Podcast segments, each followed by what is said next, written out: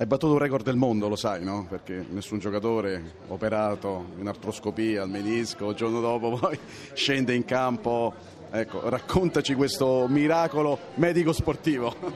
Sì, una, mi sentivo bene stamattina quando ero in ospedale, mi sono alzato, ieri abbiamo fatto l'intervento e niente, non c'erano controindicazioni, io mi sentivo di, di poter camminare, poter correre, ho provato stamattina prima della squadra ad allenarmi un po' da solo con il preparatore, il dottore mi ha dato l'ok e ci siamo buttati in campo.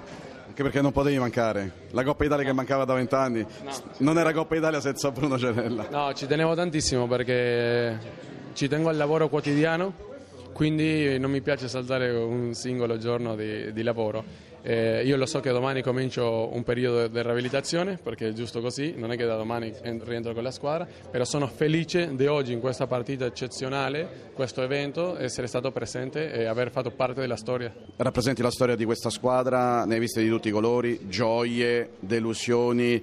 Oggi però siete stati veramente compatti. Tanta pazienza avete avuto perché più di una volta cercavate di dare la spallata e loro rientravano, spallata e loro rientravano e alla fine in altri tempi questa partita si poteva anche perdere. Invece poi siete stati veramente concentrati perché questa coppa la volevate. Sì, si è visto anche alla fine, loro hanno provato a dare tutto e noi con un po' di pressione no- non siamo riusciti a essere magari eh, puliti nel gioco, però l'importante, come dico sempre, è vincere. Non belli, ma abbiamo vinto.